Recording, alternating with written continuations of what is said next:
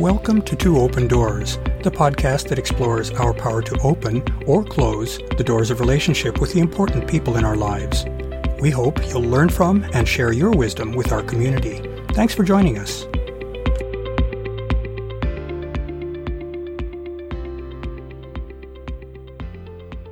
The most common question that a sexologist or sex therapist encounters is Am I normal? It seems that most people are deeply concerned about how their sexual preferences, desires, and actions compare with those of others. That isn't too surprising given the social nature of our species. At the same time that we may seek to fit in with those around us, we also crave the freedom to follow our heart wherever it may lead us. In this episode, we'll explore the balance between those opposing desires and we'll consider the upside and downside of conformity. As we've seen in many prior episodes, human sexuality and sensuality include a wide spectrum of practices and preferences. Basically, those are limited only by imagination and by the constraints of the norms in a given society. Sex is a form of adult play, and as such, it engages and explores all aspects of who we are. We humans are driven by curiosity. We love to explore, and the novel and unexpected can be a source of delight for us, as well as a potential source of fear. Sensual and sexual play engages all of our senses, including touch, sight, sound, and smell. It's immersive and compelling. The playground that sex offers is an arena in which we can learn much about ourselves, our connection with others, and our place in the world. Given the intense appeal of sex for most humans, then, why should there be any limitations on what terrain is available for exploration? Why should we ever have concerns over engaging in certain sensual or sexual acts, or having certain sexual preferences? It seems likely that such concerns are rooted in how others might judge us. However independent we might be, we care about what others think of us. Again, from a social species perspective, it's important for us to fit into the herd.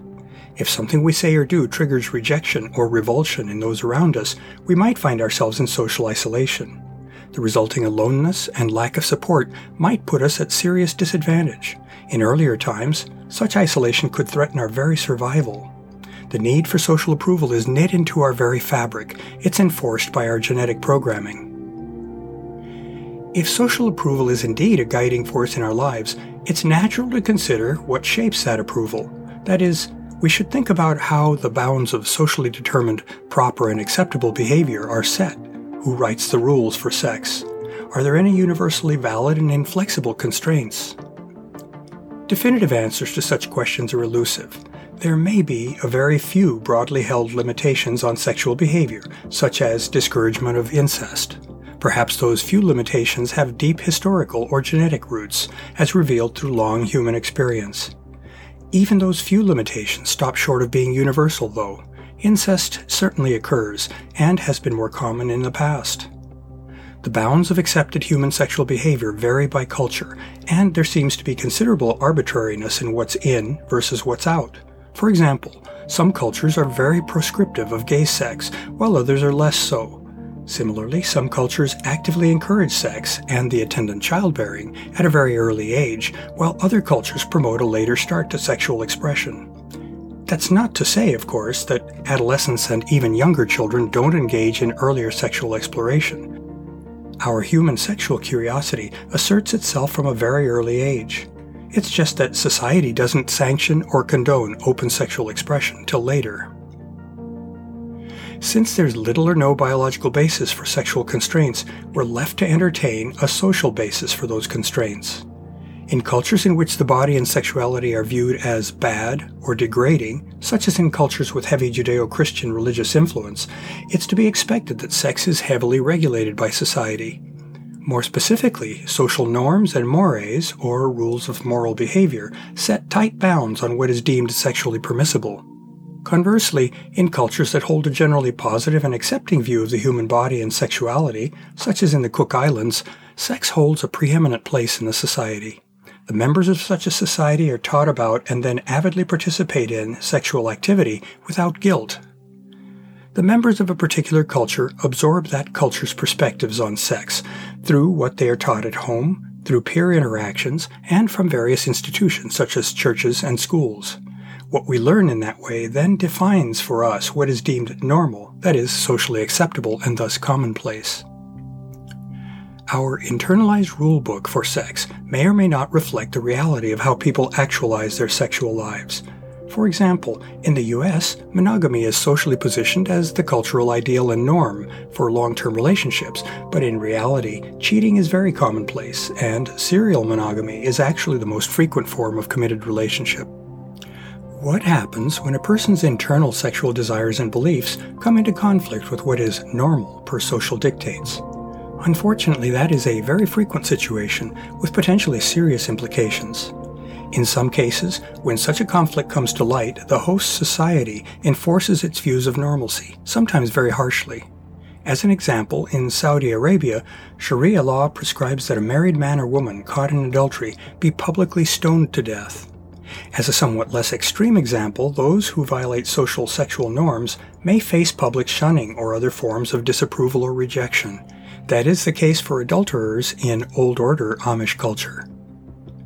In addition to the possible socially enforced violations of normal sexual behavior, there are other more subtle but comparably damaging effects as well. Because we internalize the social rulebook for sexual normalcy, we can find ourselves enforcing those rules against ourselves. That can take the form of our feeling shame for our violation of sexual norms.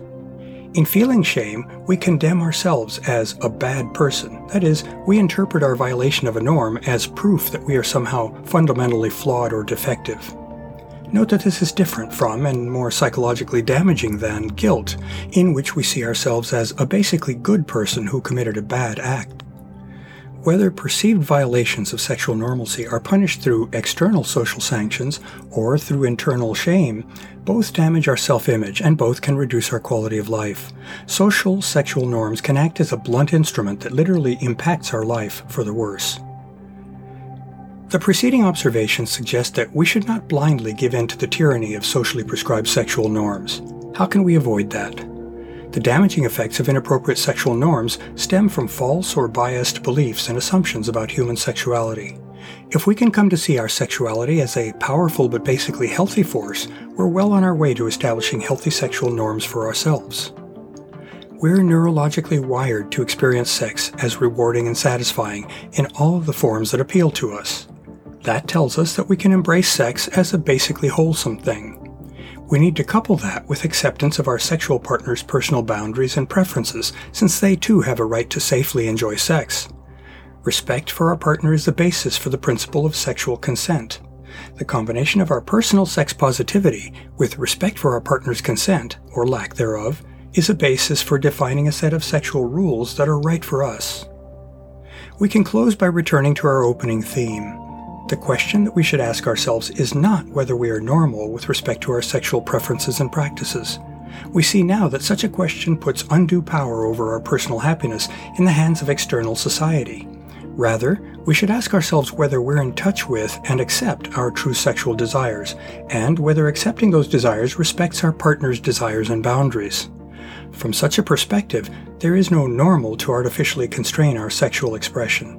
Instead, we give ourselves the freedom to open ourselves to the joy of sex through whatever path our playful imagination lays before us. To learn more about Two Open Doors and to engage with our community, I'd like to invite you to visit the Two Open Doors podcast, the Two Open Doors private Facebook group, and the Two Open Doors meetup group. I also invite you to contact me directly by writing to me at claude, C-L-A-U-D-E, at twoopendoors.com. I'd love to hear from you, and I'll use your inputs to guide my work on future blog posts and podcast episodes. Thanks for visiting Two Open Doors.